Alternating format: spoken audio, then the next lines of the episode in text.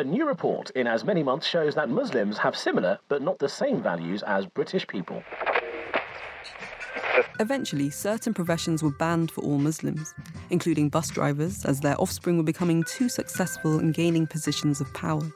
This was an unexpected turn of events, and as Muslims became less predictable, new ways to predict their behavior had to be invented. If a Muslim is going to be sexist, it should be done in the English way and not the Arabic way. As the number of worries about Muslims increased, so did the number of government and charity reports. And with such detailed and inaccurate analysis, Muslims began to get lazy and stop thinking for themselves. Why should they when they could just read these policy papers in order to understand how to think and behave? This was a new form of addiction that Muslims had not experienced before. Yes, they were addicted to melodrama and all things sweet, but reports was a new phenomenon. You would find them on street corners whispering, I need my policy paper high. I need another 10 recommendations. It got to the point where clinics had to be set up for this new form of policy addiction. Muslims would go missing for weeks reading up on new ways of being Muslim. The reports started to become like soap operas, and soon they became the script for how Muslims would act and how everyone else would respond. This new intelligence led research, ethically approved by universities, unearthed startling new inequalities. Pakistani mums were force feeding their children sliced pears, and when the child refused the fruit, they were called stupid and reminded of how lucky they were that they were being force fed with love. But most of all, it allowed the UK's institutions to predict Muslim behaviour. A report by the leading think tank The Spectacle reveals chicken shops as new hubs of extremism and anti Britishness. The report claims that Muslims are gaining a new monopoly on eating chickens and should be made to eat other meats. I'm Rory Richtenstein Juvenile, reporting common news for the common folk. And I'm joined today by Sajid here. Sajid, is there any truth that the spicy wings here are actually a secret recruiting tool for extremists and that police are waiting to arrest Muslims depending on what items they order? Bro, if you buy chicken and chips, you're fine. But as soon as you start adding a spicy burger, yeah? Oh, my days they're gonna get you. Even the RNs ain't safe no more. Many choices bare dangerous, you get me? And so the government, in partnership with academics, scriptwriters, imams, chicken shops, halal butchers, and Italian furniture shops, created policy that would also double up as scripts to help shape Muslim behaviour. Secret units were set up to link Muslim characters and plots. There was the cultural Muslim, the compliant Muslim, the not really Muslim, and the inconvenient Muslim. Maximum Integration, a new community workout from Inner Pickle, designed to help you flex those fundamental British value muscles. Don't take our word for it though, hear what Muslims have to say for themselves. I had my doubts at first, but after seven weeks on the programme, I almost forgot I am actually a Muslim. I saw the benefits straight away. The only Mecca I'm interested in going to now involves bingo and two fat ladies. Maximum Integration, helping to create a new nation. It became difficult to tell which stories were planted and which were natural, inevitable calamities. Muslims not apologetic enough after a terrorist attack. A minister forgets to hide his true feelings about Muslim women wearing hijabs. A member of the royal family converts to Islam. But let's go back in time when moisturizing would prove fatal to so many Muslim characters. Really an indicator of extremism then? The Secretary of State absolutely thinks it's a sound indicator. Dry hands. Dry hands. They will say it's because they pray five times a day. But I go to the toilet at least five times a day, and I don't have dry hands or psoriasis. They're handling other substances. So, what should doctors be asking? I mean, not every Muslim with psoriasis will be an extremist. No, but I had a friend in school who was Muslim and his mum was moisturising him a lot. And we were, I can't remember how old, but we were in primary. So, what I'm trying to say is there is a tradition of moisturizing in Muslim communities. It would be strange to have dry skin unless something else is going on. Well, of course, sure. And I guess the Muslims are also covering their tracks by bulk buying moisturizer. We'll have to incorporate this into additional prevent training photos of normal hands and photos of dry hands. Muslims shopping normally, Muslims looking suspicious while buying moisturizer. I wonder what brands they use. What are, what are the halal ones? My friend definitely smelt of oil of Yule. Oh, I've got a bloody great idea. So that we can say we've had some Muslim input. Let's call in that, you know, that Amjad fellow uh, and shake his hands and see how soft they are. Uh, right, I've just texted him. Uh, of course, let's keep this normal and not at all about his religion. Of course, it's about dry hands. Oh, well, no, it's also about security, but. uh, oh, ah! Amjad! Good to see you, old chap. Uh, let me shake your hand. Okay, uh, what's this about? Ah, well, I just wanted to congratulate you on um, how smooth you always look. Like marble. Muslim marble. Uh, actually, I don't, I don't know if there's such a thing. Although I guess perhaps that's what the Taj Mahal was made of. Anyway, uh, do you do you get manicures? Uh, is this one of those covert tests for black and brown civil servants? Because if it is, No, look, your smoothness is a positive for us. It means you're, well, going to fit in well and not be unexpected. Yes. Obviously, the next step was to implement spot checks on whether Muslims and Muslim looking people could sing the national anthem on demand, all eight verses. Hello, and welcome to The Future is Muslim. The podcast that uses a dangerous dose of absurd humour with a side of serious chat to take a closer look at what it means to be Muslim today and in the future. I'm Latifa Akay. And I'm Raheel Mohammed, and this is a Maslaha podcast. And we're really lucky to be joined by Dr. Azeezat Johnson. Hello. Hello. Hi. Um, so, Azeezat's uh, a social geographer at Queen Mary University of London, and her project and her work unpacks the racial histories that inform black women's current lives in London. And she is also the co editor of The Fire Is Now. the fire now. The Fire Now. Mm. I don't know why I had to add an extra. No. So, Azeezat, like you just you've just heard the sketch. yeah. What stood out for you? Oh wow. I mean, I guess it's the normalcy of Islamophobia, to be honest. Like, um, because it becomes so part of our everyday experience. It's not even something that we really notice anymore, and it becomes so tied to your everyday like um, interactions, your everyday actions. And for me, that's um, part of the absurdity, sure, but also part of the heartbreak when we think Yeah, yeah. about what people are dealing with. Um, and how scared they are of being perceived in the wrong way.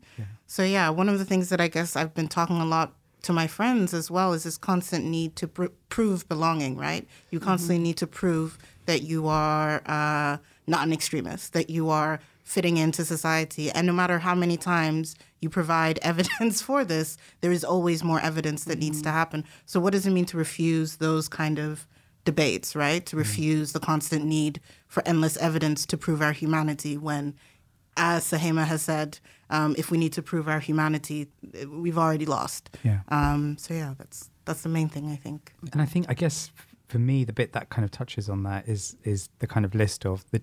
It's like there's there's only four or five different types of Muslims you can be. So the the cultural Muslim, or the compliant Muslim, or the not really Muslim, or the kind of inconvenient Muslim, and it's how, like, how do you work? How do you work outside of those categories in a in both a kind of intellectual way, but also a practical way as well? Yeah, but also thinking about how, like, I mean, I know you know the people who were then responding to the racism were just there in moments, but actually, that's a really important like moment for us to think about how they are aware of what it means for them to be seen in a particular way. Um, so at the very end, you know, reflecting on, oh, is this just another one of those tests that you're going to give Muslims who are in the civil service? That's an example of us like being aware that these are the narratives that you have to fit into and refusing them, you know? Um, even if it's just through small actions like letting them know that you are aware that You've these are the it. tests. Yeah. Yeah. Yeah. Yeah. You've seen it for what it is and you're not going to yeah, you're not going to cooperate. Yeah. Yeah. I mean, you have to cooperate because it's your job. you, Yeah. You're there. You have to work with these people. But there's a limitation to what you're willing to do without forcing them to look at themselves as well. You know, Mm. Yeah. Yeah. that's what's needed as well in this moment. How do we force people to confront whiteness as mm-hmm. opposed to thinking about like Islamophobia as located on Muslim bodies? I think that's where we need mm. to be going more. Is there anything in terms of that question that is like, I guess that you're you're you're thinking it could be like a road forward at the Mm. minute, or that is like inspi- in kind of not even inspiring is a poorly chosen word in the context, but like yeah, is there anything in that question that you're kind of thinking about at the minute?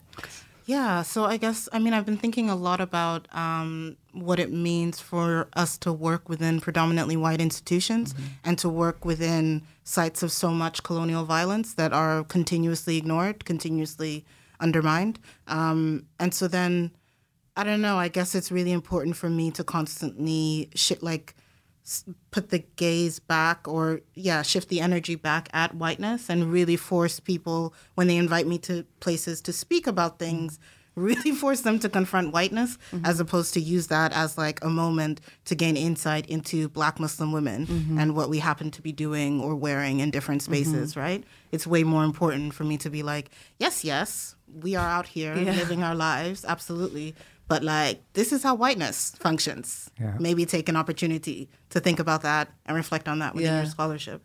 Um, Yeah. I'm not sure whether that's like practical advice. It's as much as it is. I don't know. I think that there's these two aspects to it, right? On the one hand, you need to force as many white people to be as uncomfortable as possible with whiteness. And then on the other hand, separate from that, there's also a centering of our own emotional and psychological well-being. And that then becomes the priority for like my scholarship um, as opposed to like trying to convince people of your humanity when uh, Yeah. that's not a debate i'm willing to engage in Yeah. anymore. Yeah, and I guess that's what in the media at the minute, like I spent like it's what a, a lot of kind of like women of color, black women in particular, are experiencing in terms of just coming onto TV to talk about things and then just being pushed into these like positions where you're being called racist for calling out racism and being forced to debate racism and therefore your own existence.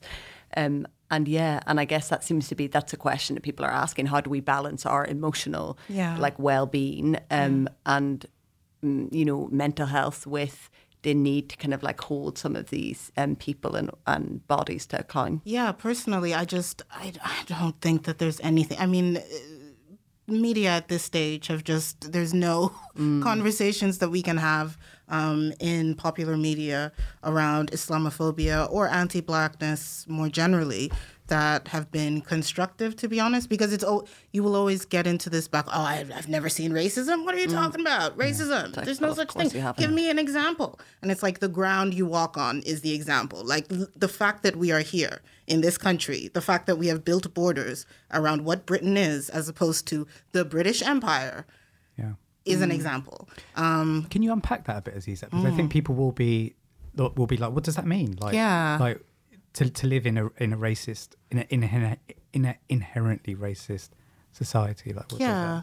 I mean, I guess like one of the things that I always say is, you know, there is no Britain outside of empire. There's never mm. been a Britain outside of empire, right? So all of the like when we think about the NHS, when we think about the royal family, when we think about the services that we have developed in this country, they are all built from colonial like like um, exploits, right? So there is no understanding of the resources and the infrastructure that we have access to in Britain outside of black and brown lives beyond the like what is Britain now today.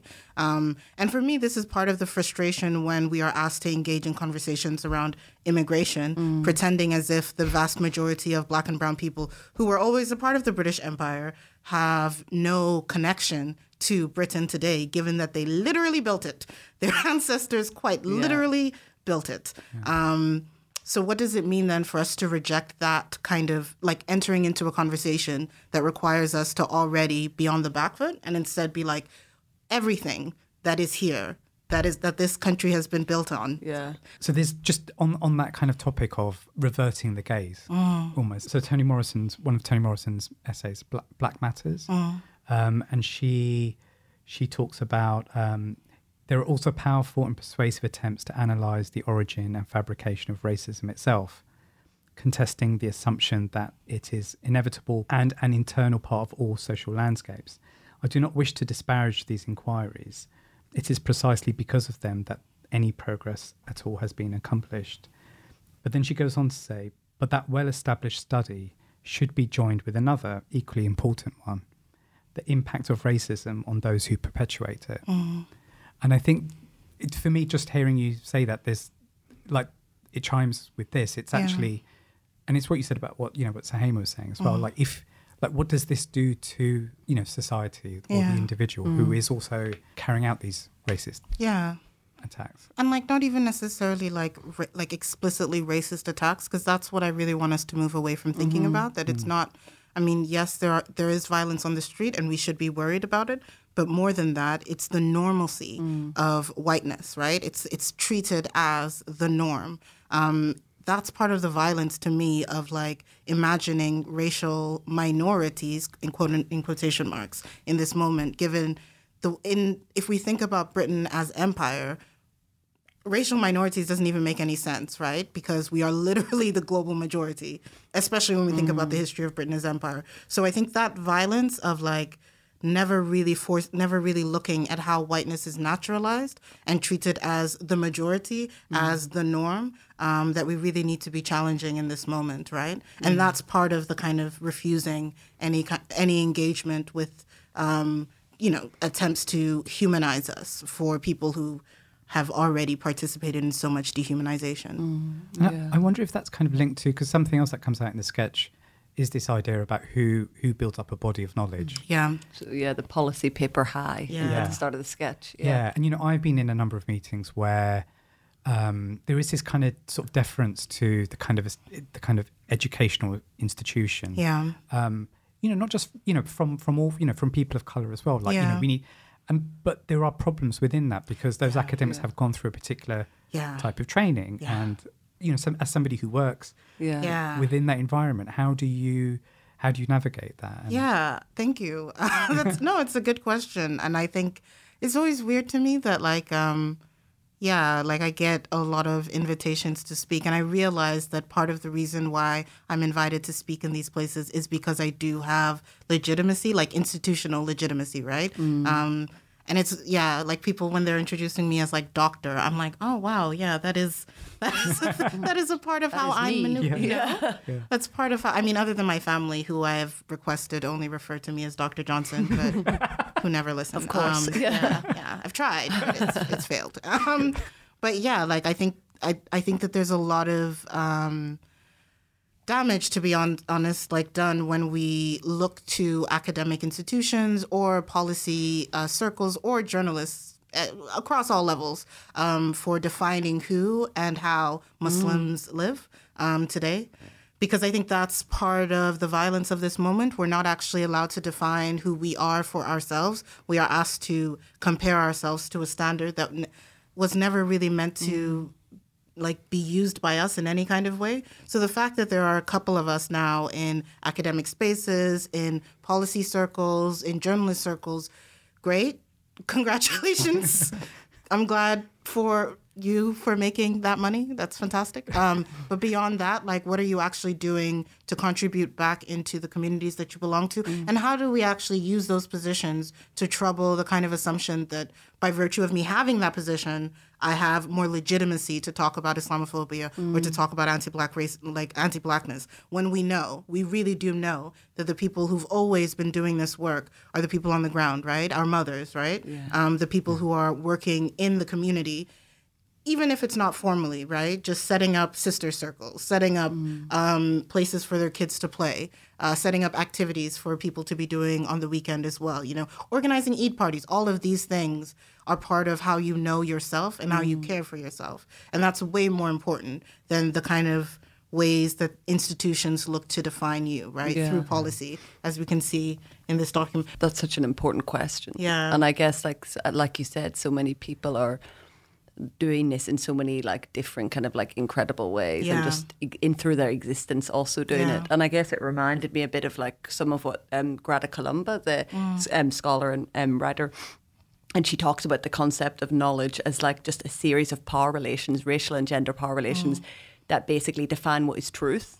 And it's that sense of like what gets to be seen as truth, what gets to be seen, what knowledge counts as knowledge. Yeah. And I think that's something that communities of colour always have to face. It's Yeah. this sense of like, your knowledge is not valid enough. Yeah. It's not, how do you prove that's true? That's Yeah. your experience. Yeah. That is also a kind of like a constant, I guess. Yeah. Um, like pushback against that idea that we we're speaking from personal, individual, Yeah. emotional places Yeah. instead of yeah. And I think, I mean, so I've been thinking a lot about emotions and specifically how, like, I don't know, within ac- academic spaces, there's quite a lot of suppression of your emotional responses.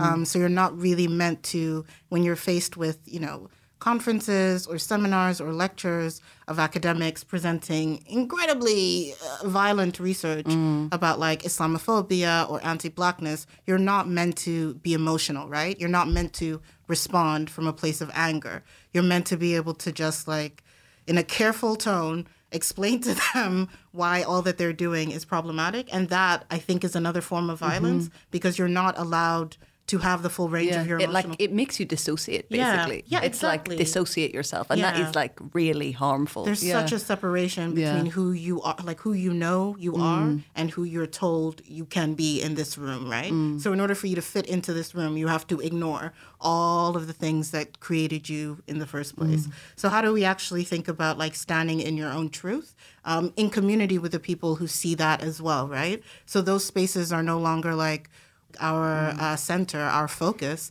Instead, we're actually looking away and realizing, okay, fine, I might have to navigate this in order for me to continue getting that money. But beyond that, like, I can look elsewhere. I know that I can work with people who are across different disciplines, across different industries, and who see this moment and who actually do want to do something with the kind of, yeah, the terror and trauma that comes with being Black and Muslim in this moment, you know?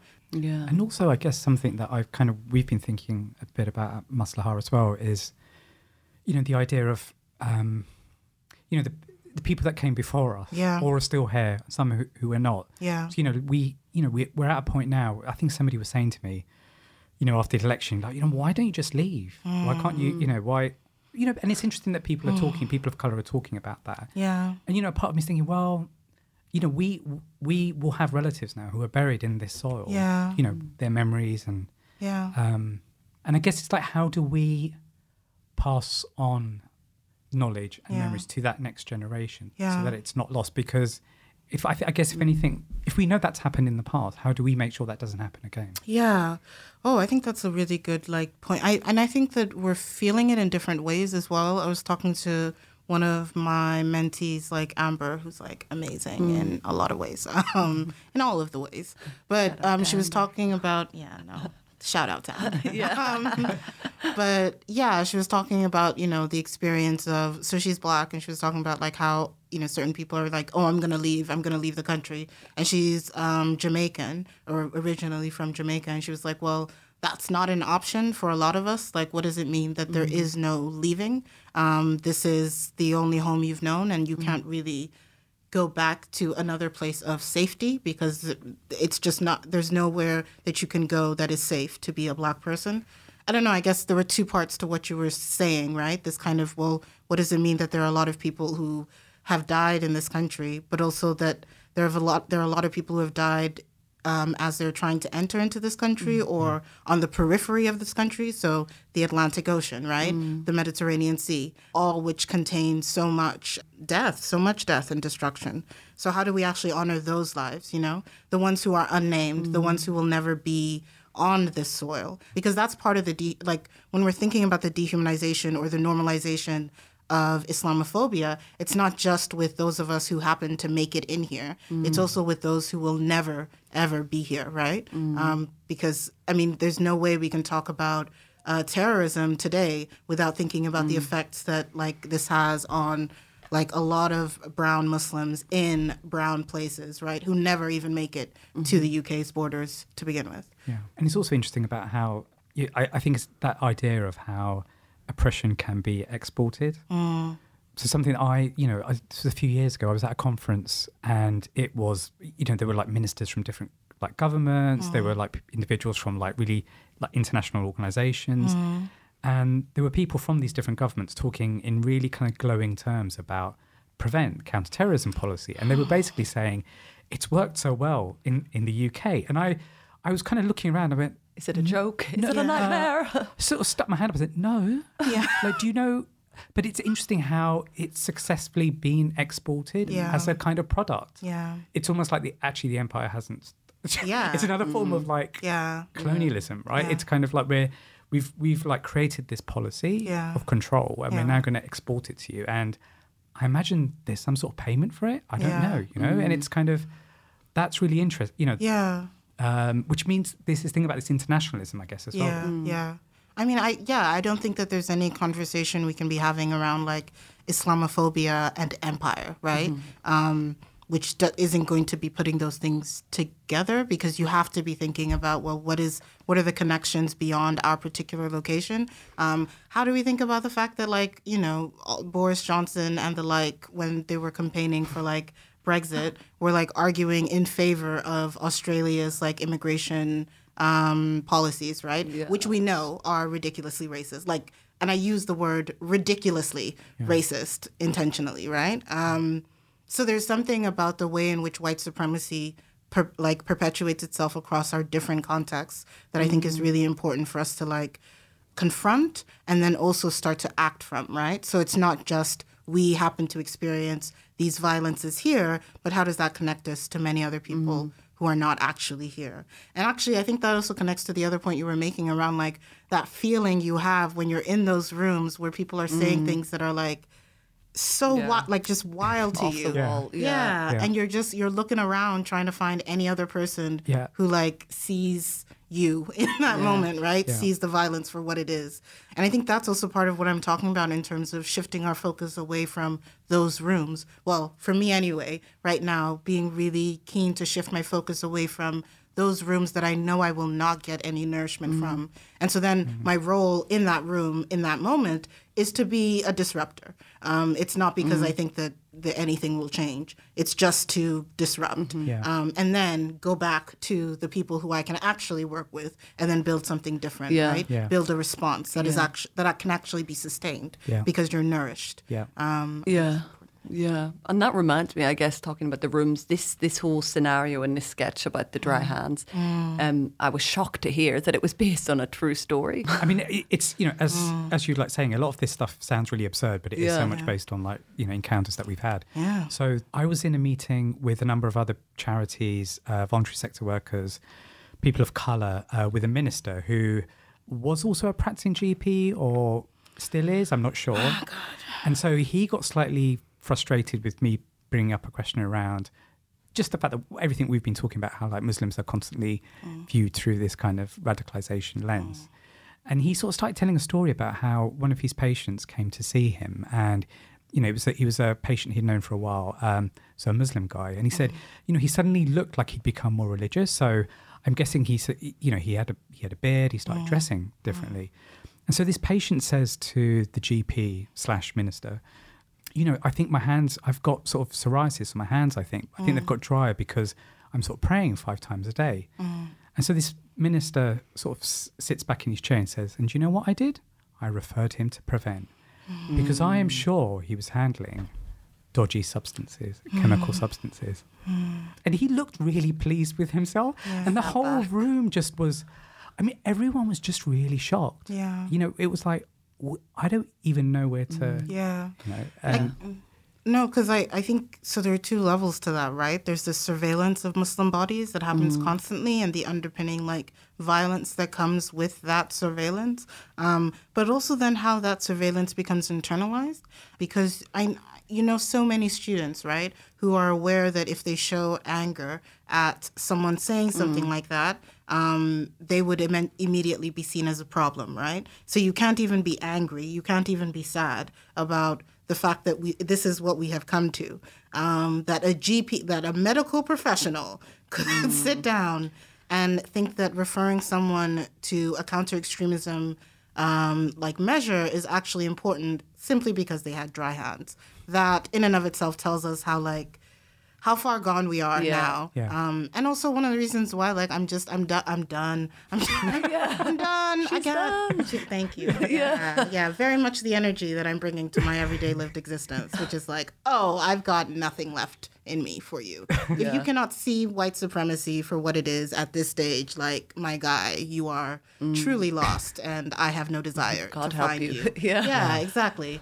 We're God done. will. You know, you have chosen complicity within these mm. structures. Um, if you can hear an example like that and not think about all of the different ways that Islamophobia is perpetuated in our daily existence, and I mean this in leftist spaces where they're all like, "Oh yeah, Islamophobia is super horrible," but like, let's go to the pub instead of trying out. You know mm. what I mean? Like, there's so many different ways that these things perpetuate themselves that I'm mm-hmm. like, you we need to be having a lot more frank conversations mm-hmm. about complicity within wider structures of, of Islamophobia and white supremacy instead of just mm. this, oh, Yeah. hold hands, we're all working together. But the complicity, it's an interesting question because I think that's what's for a lot of people living as we do with, with something like Prevent operating across most of our institutions. So what you hear a lot is, you know, at schools, teachers will be like, oh, yeah, we know that Prevent is bad, but like this is safeguarding. We've had these conversations about the kind of negative implications, but also you suddenly see how this operates where things become really normalized Yeah. and then they they separate the, the distance between that kind of like racist and islamophobic route will Yeah. increase but actually it's completely still there Yeah. and i guess in terms of like um british values which comes up in this Yeah. sketch Yeah. yeah i think about that a lot as well because it's language that has been really really normalized at schools to in a really weird extent. I mean i go into schools a lot and all schools have like loads of union jacks up. They have Oh, really wow. they have really like strange posters like on some of those posters i've seen some wacky stuff like it'll be like cutlery and it'll be like british like table manners. So it's like really going into like really problematic like civilizing kind of like rhetoric around like what it means to be like proper what it means to like Yeah. speak right and do whatever right. And um and I guess it, the interesting thing is I've heard a lot of people say, "Oh, British," but fundamental British values refers to all of us. Like it's kind of like this is these are this isn't specifically about like Muslims, mm. but then. But the the thing is that like fundamental values in in the UK did emerge out of it emerged out of that Trojan horse Yeah. affair in Birmingham in 2014. But I guess like they after the after the Trojan horse affair, it, it shifted the onus on schools shifted from schools should respect British values to schools have to actively promote British values. So mm. like that is the point at which we have to go back to. Like mm. that was about Muslims and mm. that was about making that was about a false plot to basically create a sense of like Muslims being an integration issue. So we know that's where British values comes Yeah. from. But but there is this sense that in schools and well, I, I say schools because that's a context I'm in most, but that it is a very that it's neutral, Yeah. but it's not neutral, and it's like that's another phenomenon, I guess. Like these things separating away Yeah. and being seen as everyday, but they're not everyday. Yeah. I mean, I think even just you know the words themselves. So there's another sort of uh, uh, a policy around sort of extremism, which is called uh, building a stronger Britain together. But you know, and it sounds so b- benign and kind of like, oh, of course, this is going to be really positive. But mm. it, I, I almost wonder if it's kind of like we have to be clever about the way that we use words. Mm.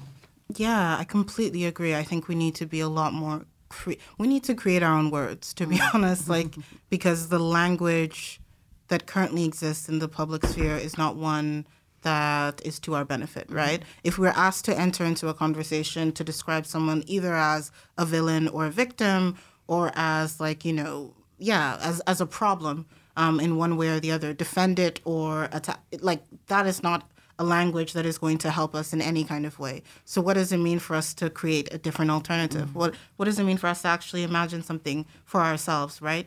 Writing ourselves into existence. What does that look like? Um, and for me, that's like a really exciting conversation because it shifts the focus away from all of the ways that we've been dehumanized or vilified and mm. towards what we're actually going to do with that knowledge, right? So we're standing, so coming back to the conversation around mm. standing in your truth, right? Feeling, mm. okay, what does it mean for you to recognize the emotions that you are feeling in this moment and then use that to actually like facilitate something different? So we're not just reacting, you know? Yeah. Yeah. I normally sort of wind this up like saying, can you, like, you know, we've given uh, a sort of absurd, surreal version of the future. Like, Okay. how do you imagine Oh, I don't know. Future is always difficult for me, especially because like I've been thinking about like, yeah, my own um, kind of reckoning with chronic illness and chronic pain, and what it means that I find it really hard to like imagine a future. But also then thinking about what we are talking about in relation to like ancestors, right? Um, and the many other generations that you know, have passed, whether in the UK or outside, um, and how we can then connect to the many others that will come after us as well. So, in many ways, it's not even about like a future where we are in existence. It's actually about a future that goes beyond any of us, right? That's what that's literally what we're fighting for in this moment. We're trying to find new ways to relate to one another, which can then outlast structures of violence, and that's hard work. That's a long task. Um, and I think that's where we need to go. That's what we need to start doing. Thank, you, you, so Azeezat. much, Azeezat. it's been such a pleasure to have you yeah. here. Yeah, super lovely. Love it.